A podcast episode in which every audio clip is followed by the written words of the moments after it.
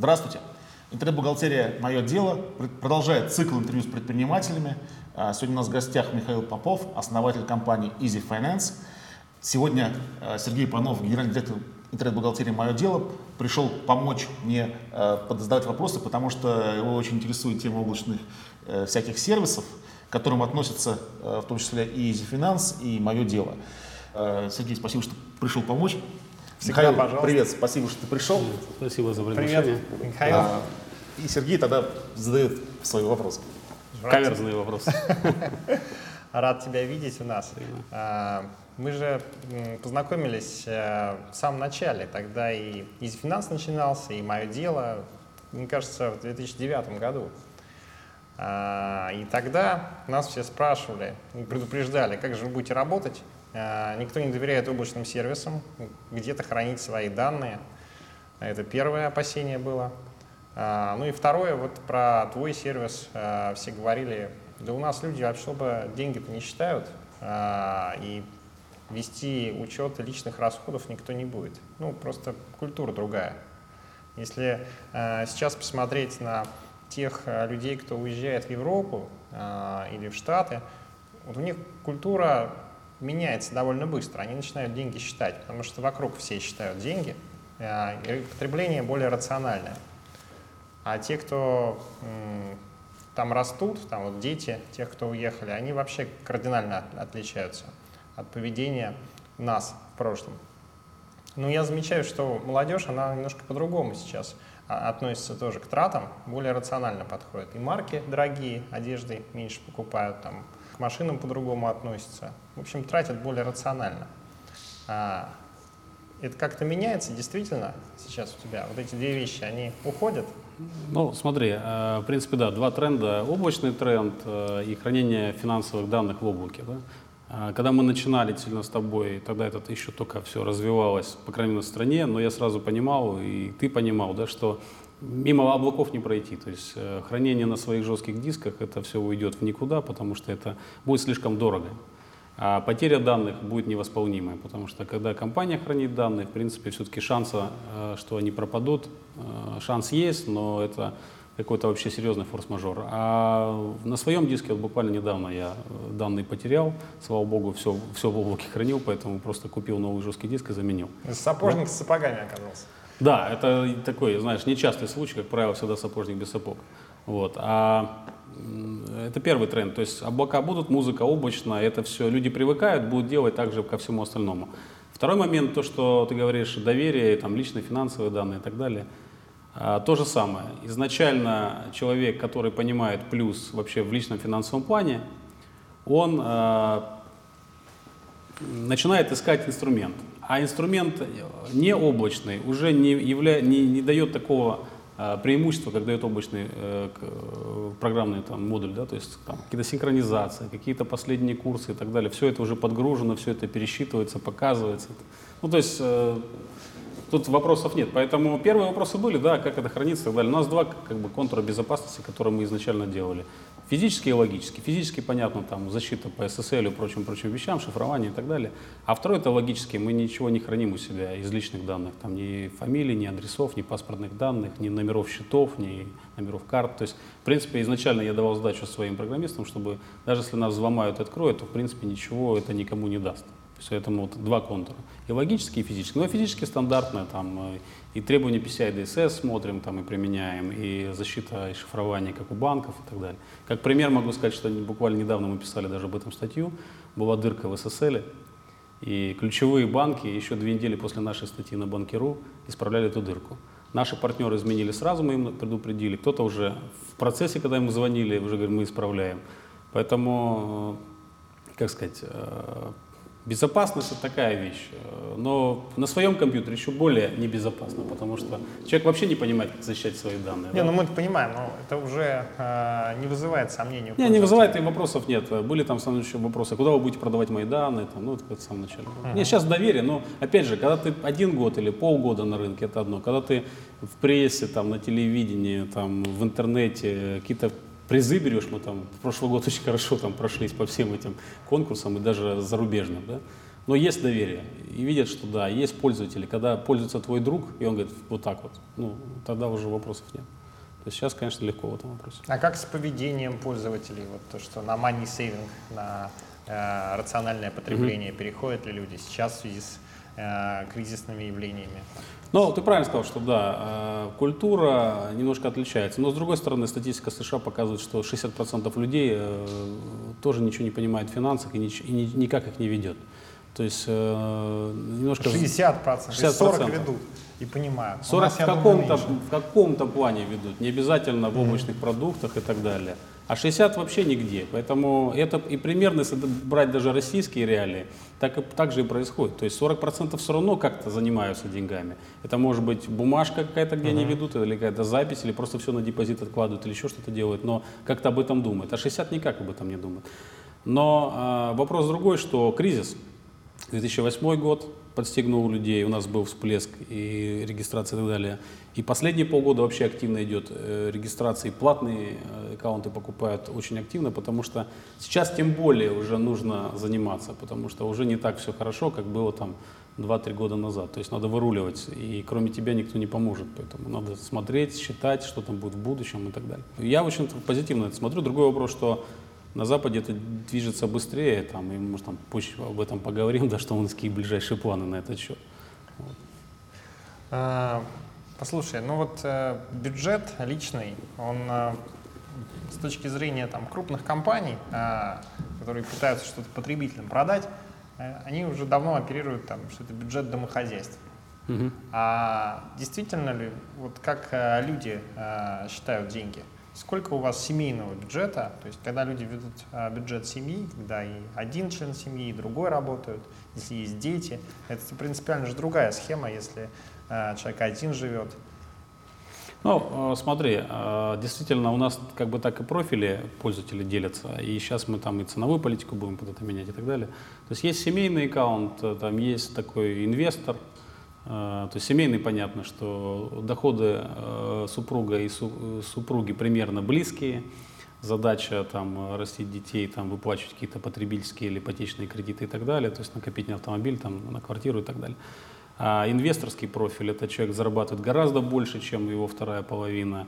Он фактически ведет все это хозяйство, но львиная доля расходов немножко другая, инвестиционная. Домашние быты, там, не знаю, жене или там, мужу там, деньги отдали, mm-hmm. это есть э, списание, да, никто уже не ковыряется ниже капитала. И третий профиль — это э, микробизнес, фрилансеры, врачи, адвокаты какие-то, то есть те, кто ведет учет своих денег, таких уже бизнес, бизнесовых денег, но при этом не сильно делает разницу между своими и бизнес-деньгами. И поэтому, допустим, сервис такой, как твой, им еще рановат, когда они могут прям разделить, вот у него есть бухгалтер, или он сам ведет, но ведет бизнес вот отдельно, а частные деньги отдельно, ему легче все это в одном флаконе. Да? И немножко по своим правилам, как он хочет, не знаешь, не, не бухгалтерские классические, а все-таки элементы, как он это понимает. Наш сервис такой гибкий, ему это помогает делать. Если говорить по процентам соотношения, то где-то, наверное, пятьдесят процентов, это пятьдесят-шестьдесят процентов это семейные аккаунты, то есть вот так. А там можно две карточки привязать? Да, да. двадцать процентов это бизнес, угу. и, соответственно, тридцать, даже двадцать, ну там в зависимости, это вот инвесторский профиль. Ну, опять же, инвесторы в нашем случае это те, кто уже начинает активно заниматься депозитами. И дальше уже идет. То есть все так. Ну, вы рекомендуете всем копить деньги? Но я и тебе рекомендую. Я, я, я же пользователь сервиса, да, там заходишь, сразу прилагается, вы... должны обеспечить себе достаточно. Ну да, сумму. На самом деле ведь это страшная статистика. девяносто пять процентов населения планеты не имеет вообще никаких накоплений к моменту выхода на пенсию. И, соответственно, дальше, полагаясь на наше государство, или даже, а в Китае вообще нет пенсии, да, и так далее, вот и проблема. Вот отсюда рождаемость бешеная в Китае и так далее, потому что это пенсионная программа. Не будет детей много, значит, шансов, это же как диверсифицированный портфель, да, кто будет, кто-то выстрелил, будет оплачивать твою старость. И инвестиционная стратегия. Да, да, вот такая. Потому что нет накоплений, ничего не делают, ничего не откладывают. А по потребительскому портрету, то, что ты говоришь, сейчас молодежь более рационально стала действовать, не думаю. Вот прям вот мое uh-huh. ощущение, что это не общий тренд, что молодежь стала рационально тратить. Молодежь, во-первых, стала меньше зарабатывать, к сожалению. И поэтому уже не до дорогих машин и до квартир. В Европе это вообще сплошь и рядом, да. Поэтому больше у них, так сказать, экономика впечатлений. Поэтому там какие-то игры покупаются, там на танках ездят, там как бы виртуальных и так далее. То есть какие-то впечатления получают и думают, что жизнь наполнена чем-то существенным и так далее. Там, ну, путешествуют там в лучшем случае. Вот. А, а второй же процент, как он и был, рациональных людей, которые также будут зарабатывать, также будут получать э, высокие доходы, покупать себе хорошую недвижимость, машины. Это такой процент, он сохранится. А общая масса, да, там где-то находится. Ну, она и раньше ничем не занималась. Вот, поэтому, но все равно, мне кажется, что сейчас появилась новая э, такая штука, когда рекомендуют пользователя, да? Это раньше просто ты не можешь сильно рекомендовать офлайн-продукт, потому что его надо найти, скачать, установить. Облачные продукты легче, как говорится, шарятся, да? То есть раздаются. Поэтому вовлечение стало больше. То есть те, кто уже активно чем-то занимается, может подтягивать своих знакомых, друзей там, и так далее. Мы тоже это видим, кстати. Очень много пользователей приходит по рекомендации уже того пользователя, который был в системе. Там год, два, там, так далее. Михаил, а Easy Finance — это же прежде всего бизнес? Потому что я тебя как бизнесмена больше знаю.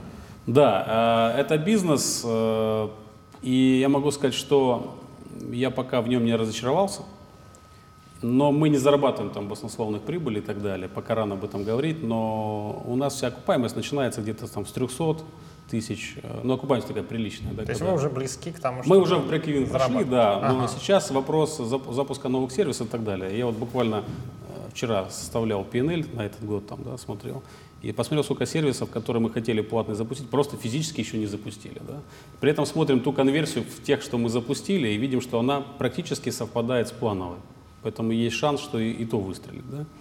То есть, как а бы, всему-всему свое время, как бы, но я, uh-huh. я считаю, что это абсолютно правильная была задумка, и надо просто форсировать, развивать не только в России, не только на российском рынке.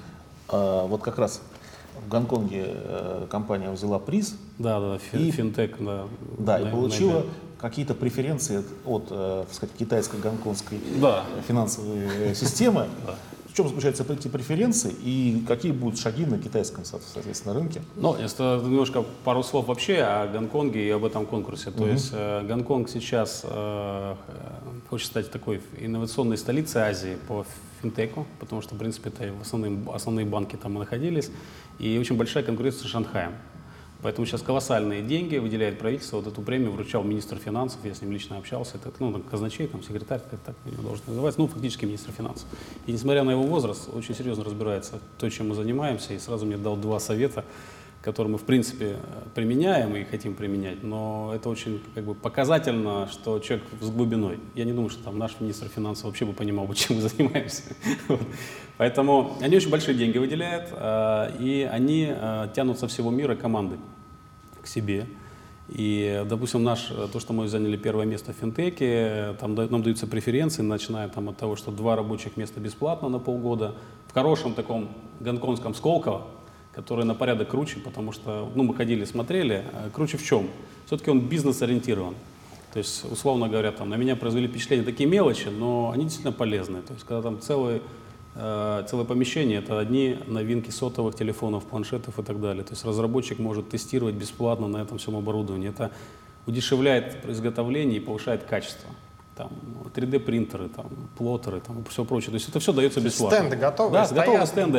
Есть люди, тестируешь. Которые типа могут это uh-huh. сделать. Есть специальные команды. То есть наши технопарки все-таки этого не имеют, а если что-то имеют, по каким-то баснословным цифрам все это деньгам продают и так далее. Там все бесплатно, то есть есть команда инженеров. К примеру, ты выпускаешь что-то хардовое, да? Инженеры это смотрят, говорят, ну здесь ручку подкрути, это отвалится, здесь допили. То бесплатно, еще... то есть это бесплатно. Входит в поддержку. Ты, если зашел, то есть сначала идет конкурс, вот мы как прошедшие другой конкурс, у нас э, бенефит в том, что мы заходим без конкурсной комиссии, просто это мы. Вот знаете, что да, заходите. А другие должны пройти вот этот конкурс, отбор. И если они прошли, дальше им помогают взлететь. Поэтому очень высокий процент взлета, действительно.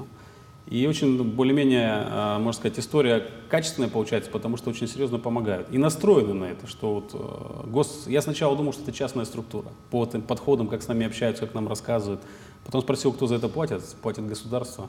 Я был, честно говоря, под таким очень хорошим и впечатлением. Не берут, и не берут долю при этом, да? Долю не берут, да. Дают деньги, но долю не что берут. Сейчас же акселераторы и частные, и государственные. Да, да, да. Вот в Лондоне мы в топ двадцать вошли компании, но там было жесткое требование: продавайте долю, в том числе российскую. Но те условия, которые нам предложили, не устроили. Мы дальше конкурс не стали продолжать, uh-huh. там, не стали оставаться резидентами этого, ну, как коворкинг, я уже забыл, короче, бизнес-камп такой, да, uh-huh. мы не стали, потому что, ну, условия нас не устроили. А ну, здесь нет, а здесь просто дают деньги. И что компания будет делать на китайском рынке? А, делать нужно то же самое, делать нужно быстро, потому что фактически там есть год-полтора, когда все начинается, все только начинается. То есть э, мы посмотрели там продукты, которые есть на рынке, увидели ниши, увидели похожую ситуацию с Россией, несмотря на то, что все технологично, но очень много кэша. И люди это считают пока в кэше, не в картах. То есть есть такая ситуация переходная, как и в России, когда мы начинали сначала учет кэша, потом подключение кредитных карт и так далее. Вот. И Гонконг чем интересен, что фактически если делать бизнес в Азии, то очень хорошее расположение, очень хорошая история с тем, что там два законодательства, китайское и английское. То есть, как они говорят, одна страна, две системы. То есть ты, в принципе, ну, очень хороший бизнес-опыт, очень хорошие связи, локейшн вообще здоровский. То есть в четырех-пяти часах полета находится половина населения мира. То есть ты можешь утром вылететь с офиса, пообщаться и вернуться. Как бы практически все твои ключевые страны должны вот, находиться там в пяти часах полета. То есть это очень круто. Ну, пять часов полета — это вообще немало. В ну, один конец. А, это самая дальняя точка. Да? А, то есть, условно говоря, в Индию там слетать. Но пять часов полета попробуй из России во Владивосток слетать там и так далее. То есть у нас, получается, население маленькое, а полеты колоссальные. А здесь половина мира и максимум пять часов полета. То есть это очень... Не, ну с такой логикой Москва тоже является таким центром. Только в Америку нельзя слетать за пять часов. Нельзя. Вот посчитаешь, у тебя не получится. Ну, такого... Европа пять часов вся укладывается. А, да, но население у тебя и не Дубай будет. И Дубай укладывается, и там, и Гонконг, наверное... почти укладывается. Ну, то есть географически ну... у Москвы тоже шансы еще есть. Ну, как это, есть шансы, есть, да. Только очень маленькие. То есть, в принципе, все это интересно, но это все сложно, все трудно, но хотим попробовать. То есть нас зовут, нас приглашают, опять напомнили, вы где. Вот пришло письмо в январе, то есть, ну, потому что там такая программа, если выиграл, давай. И уже пришло письмо, типа, ну, где вы там? То есть будете делать? Будем делать, да. То есть, ну, для этого сейчас мы делаем мультиязычный сервис. Для этого пришлось там в ядре кое-что менять программу, потому что изначально развивались как российские сервисы. Если там говорить об ошибках бизнеса, то это вот одна из ошибок бизнеса. То есть надо было все-таки сразу делать мультиязычно тему и сразу пытаться делать это глобально. И была mm-hmm. такая возможность, пока, в принципе, просто там пользователи скачиваются с App Store, там, с Google Play приложение, где-то там в Бразилии юзают. И со временем ты подтягиваешь инфраструктуру туда и начинаешь зарабатывать ну, реальные деньги. То есть, познакомиться с банками там, и так далее.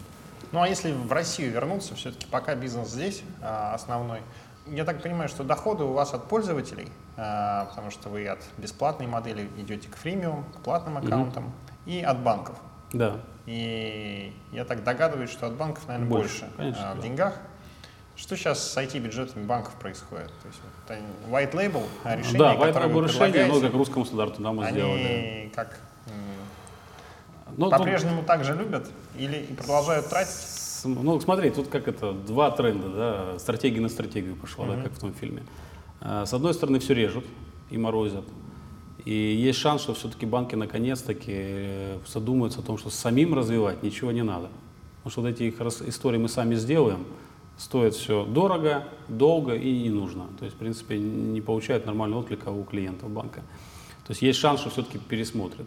Ну, есть просто локальные вещи, что кому-то заморозили, он там не может принять решение и так далее. Поэтому не скажу, что вообще все айс в этой ситуации. Я бы сказал, бы, что больше такой ну, режим паузы, по крайней мере, вот январь, пока с кем все мы там какие-то переговоры вели и так далее, пока все держат на паузе, потому что там дальше будет. Даже там, в принципе, Сбербанк тот же самый, еще как бы, ну, команда не поступила тратить деньги, да, то есть, поэтому смотрим. Ну, запаса денег хватает, поэтому, в принципе, развиваем, делаем. Хотя, конечно, я говорю, вот задача Гонконга, она такая для нас ну, приоритетная, но на нее нужно выделять ресурсы, усилия. Не, не так-то все просто. Но хотим это делать, потому что не так часто на рынках происходят такие ситуации. Но там очень хорошая ситуация сейчас, инвестиционная там, и так далее. А, Михаил, а на кого а, ты ориентировался, когда создавал сервис? На Mint или на кого? На самом деле, сам сервис я придумал в две тысячи четвёртом году. Как он должен быть, какой он uh-huh. должен и так далее. То есть первые карты, мне появились первые такие серьезные деньги, я стал зарабатывать, которые надо откладывать, этим всем заниматься. И появились карты, и вообще это все подумал, нужно было как-то все это упаковать, и придумал этот сервис. То есть Mint появился в процессе, когда мы уже начали что-то делать, и, а вот и Mint есть. И даже я помню, какого-то инвестора услышали, а вот вы Mint смотрели.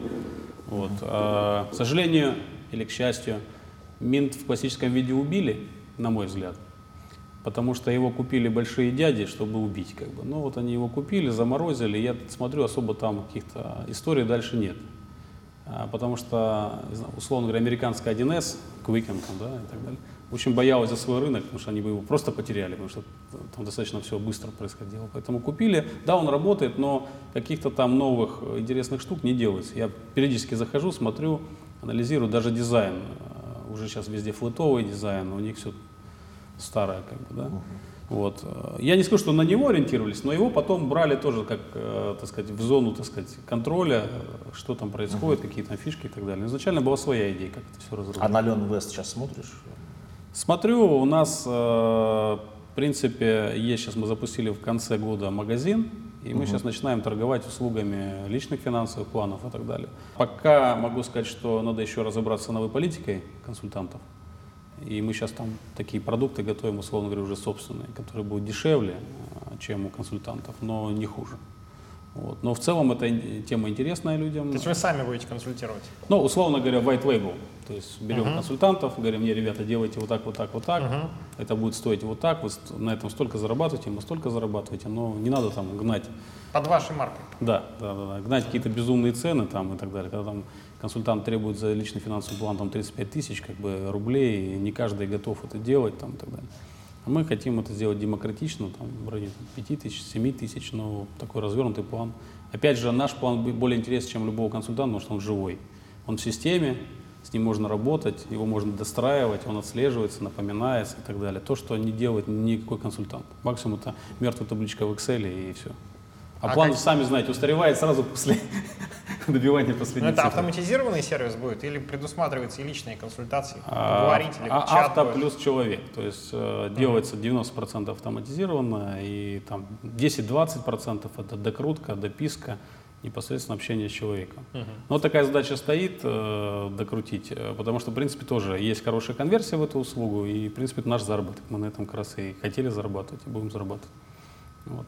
Юристов мы сейчас начали продавать, юридические услуги для частных лиц. Мы вообще хотим этот магазин наполнять такими околофинансовыми штуками, чтобы, в принципе, клиент, заходя в наш аккаунт, начинал снимать головные боли, имея всю эту палитру. Не, во-первых, не искал подрядчика, потому что мы еще и гарантируем, что если что-то не так, то мы вернем деньги. Потому что мы являемся посредниками, но у нас оборот с партнером больше, чем оборот партнера с каждым клиентом. Поэтому в обычной жизни клиенты бросят и кинут. В нашей жизни мы скажем, ничего подобного, возвращайте деньги, иначе мы с вами просто не будем работать.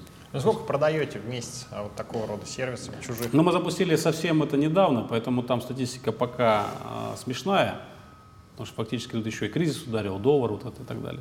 Но мы видим растущую историю, поэтому э, я как сказал, что, во-первых, доработаем услугу по, ц- по ценнику, потому что достаточно дорогая. Плюс мы собираем обратную связь, что не так. Uh-huh. Ну, то есть, да, классная идея, но вообще вот, вот это нужно, а не вот это. Да?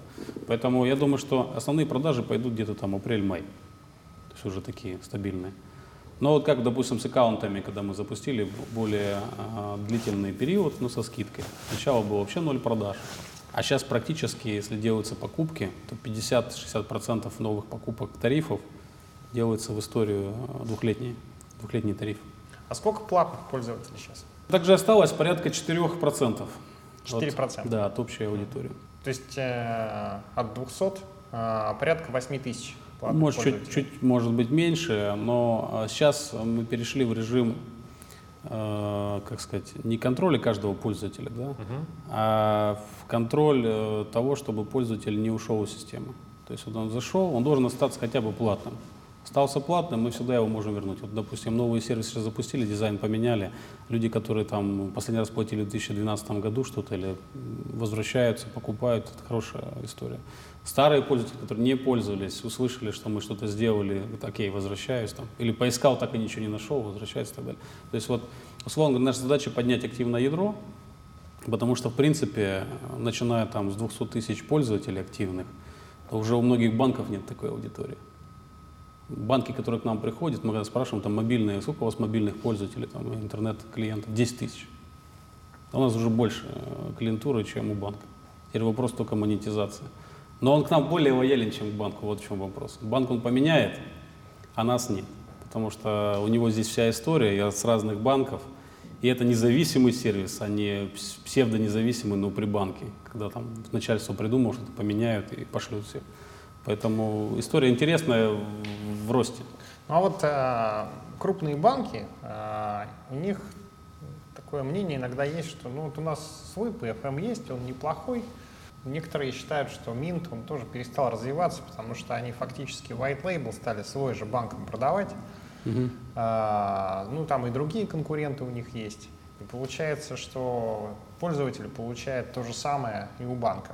Альфа-банк, по-моему, тоже делает такого рода сервис, в который можно и чужие карточки э, ну, подключать. Да, да. Ну, э, как сказать, смотрите, во-первых, и мы white label продаем банку. Uh-huh, и нас часто спрашивают, ты не боишься, что ты продаешь банку, себе же рынок режешь? Я говорю, не боюсь, потому что, во-первых, если банк придумал, он все равно это где-то найдет, почему на этом не заработать? При этом мы даем наиболее близкий пэ эф эм к тому, что нужен пользователю, потому что ни у кого нет такой клиентской базы прямой. Не какой-нибудь там производитель софта для банка, который спрашивает, через, как там нравится людям, там, ну что допилить. А у него такой фильтр в виде начальства банка, который вообще по-своему что-то видит там, и меняет. У нас прямая аудитория, поэтому в этом плане. Банк, который понимает, что это нужно, покупает на ура. То есть вот те, которые мы продажи сделали, там просто никто не обсуждал даже. У вас же своя аудитория, все. Мы просто сами не знаем свою аудиторию, а вы знаете, давайте нам. Поэтому так. А, во-вторых, сама аудитория делится на две большие части. Одна семьдесят процентов это люди хотят иметь это в банке. Ну, условно говоря, не то, чтобы они хотят иметь, они не против, если банк им это дает. Ну, им это интересно, они что-то смотрят, что-то делают. И тридцать процентов это такие активные люди, которые хотят этим серьезно заниматься. Понятно, что банк никогда им не предложит наворотов никаких, uh-huh. потому что банк все время делает среднюю температуру по больнице, да, чтобы всем угодить. Они идут непосредственно к нам. Поэтому вот тридцать-семьдесят. Поэтому white label мы продаем и не боимся, потому что семьдесят процентов все равно есть, на них надо ориентироваться. И тридцать процентов все равно останется вовне, их надо также собирать к себе и также развивать их и так далее. А кто конкуренты в России? Ну, как это, не скромно говорить, но, э, условно говоря, самый главный конкурент — Excel. До многих еще не дошло, что есть такие сервисы. Мы не обладаем там эфирами Первого канала там, или там, как Тинькофф. Может там везде баннеры завесить и так далее, поэтому многие просто не знают, что такой сервис есть. Поэтому, если хотят, начинают в Excel. И львиная доля переходов к нам, вот у меня в Excel, как с этого перейти, как импортировать там, и так далее. Ну и есть миллион, миллион каких-то домашних бухгалтерий. У нас, в принципе, любой программист, наверное, второе приложение, которое он делает после первого «Привет, мир», как бы какой-нибудь чат, то второе — это домашняя бухгалтерия. И поэтому мы отслеживаем, смотрим, иногда говорим, ребята, не мучайтесь, вот вам эй пи ай, подключайте своих пользователей в нашу платформу, с вами будем делиться доходом. Кто-то там мнит себя Билл Гейтсом и так далее, нет, потом мы смотрим, сто скачиваний так и осталось в Google Play там, и так далее. То есть, но когда люди все равно подергаются, поныкаются, посмотрят, и потом про нас услышат, возвращаются, говорят, я его нашел. Потому что мы действительно ну, планомерно, четко, потихонечку, но делаем так, чтобы клиент мог все свои финансы здесь вести. А многие идут по примитиву доходы и расходы, но появляется первый перевод, и что с этим делать? А для многих изобретателей этих домашних бухгалтерий это уже трагедия, как бы сделать перевод со счета на счет и так далее. Поэтому основное это Excel, поэтому есть там система импорта и так далее, чтобы человек мог загрузить свои таблички там, и так далее. То есть остальных особо незаметно. Там Синека еще работает, там цэ эф тэ, по-моему, у них тоже есть блок. А, а слушай, ну если эти производители для банков, э, ну, во-первых, смотрят все у нас, как бы и копируют, как бы там жестко. Во-вторых, тоже э, вот эта ситуация, когда нужно среднюю температуру по больнице сделать, она очень серьезно портит пэ эф эм. В итоге получается то решение, которое профессионалам, ну, условно говоря, активным, uh-huh. это неинтересно, потому что это недостаточно, а недалеким это вообще непонятно, зачем нужно. Поэтому вот мы смотрим то, что там Сберу сделали, там и так далее. Да ну, ни о чем. Все равно, у нас же есть же сберовские клиенты, у нас полно их, но mm-hmm. тогда бы они бы перестали нами пользоваться, ушли бы туда, нет, не уходят, наоборот, просят быстрее, давайте по Сберу то сделайте, это сделать, загрузку данных, там, выгрузку, там, пятое-десятое. Поэтому нет. И вообще, когда ты этим серьезно занимаешься, со временем, когда количество перерастает в качество, узнаваемость появляется, ну, как-то, не знаю, в этом плане стало легче намного, чем там два года, три года назад. А текущий кризис, может быть, немножко так ударит по банкам, так они вообще перестанут инновациями заниматься, им не до этого будут эти Базель три там соблюдать там, и так далее. То есть, посмотрим. Ну, не знаю насчет Базеля. Что-то им делать придется, потому что клиентам-то нужно будет сервис предлагать, и конкуренция будет обостряться. Даже Сбербанк, в общем, там... стал чуть быстрее двигаться. Нет, Сбербанк вообще отлично, от, нет, Сбербанк отлично двигается. Мы, кстати, там с ними ведем там, и общение, и взаимодействие. Но я могу сказать, что если говорить про банки, то им лучше там персонал в два раза сократить, чем заниматься инновациями сейчас. То есть у них запас прочности в другом сейчас, как бы. То есть ли, очень много лишних людей, поэтому я думаю, что две тысячи пятнадцатый год как раз они этим будут заниматься в основном. Вопрос от нашего зрителя Сергея Бакотина. Он говорит, что возраст сайта составляет почти девять лет, но при этом компания начала свою деятельность в две тысячи девятом году, то есть шесть лет назад. Почему так получилось? Откуда такой домен возник? И почему он на такой хорошей позиции в поисковых системах сейчас? Почему хороший?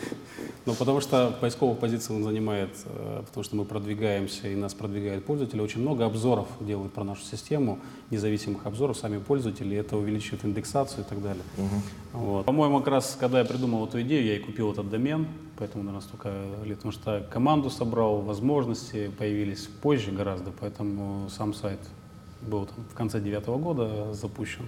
А, наверное, домен приобрел раньше. А что, если возможности появились в две тысячи девятом году, ты как бы перестал быть менеджером? Нет, я менеджером а... перестал быть позже. Фактически я вот непосредственно в бизнес где-то пересел за руль, наверное, года два назад только. До этого я был топ-менеджером, там, возглавлял компании, занимался там корпоративным бизнесом. Угу. Вот. Расскажи, в каких компаниях ты работал?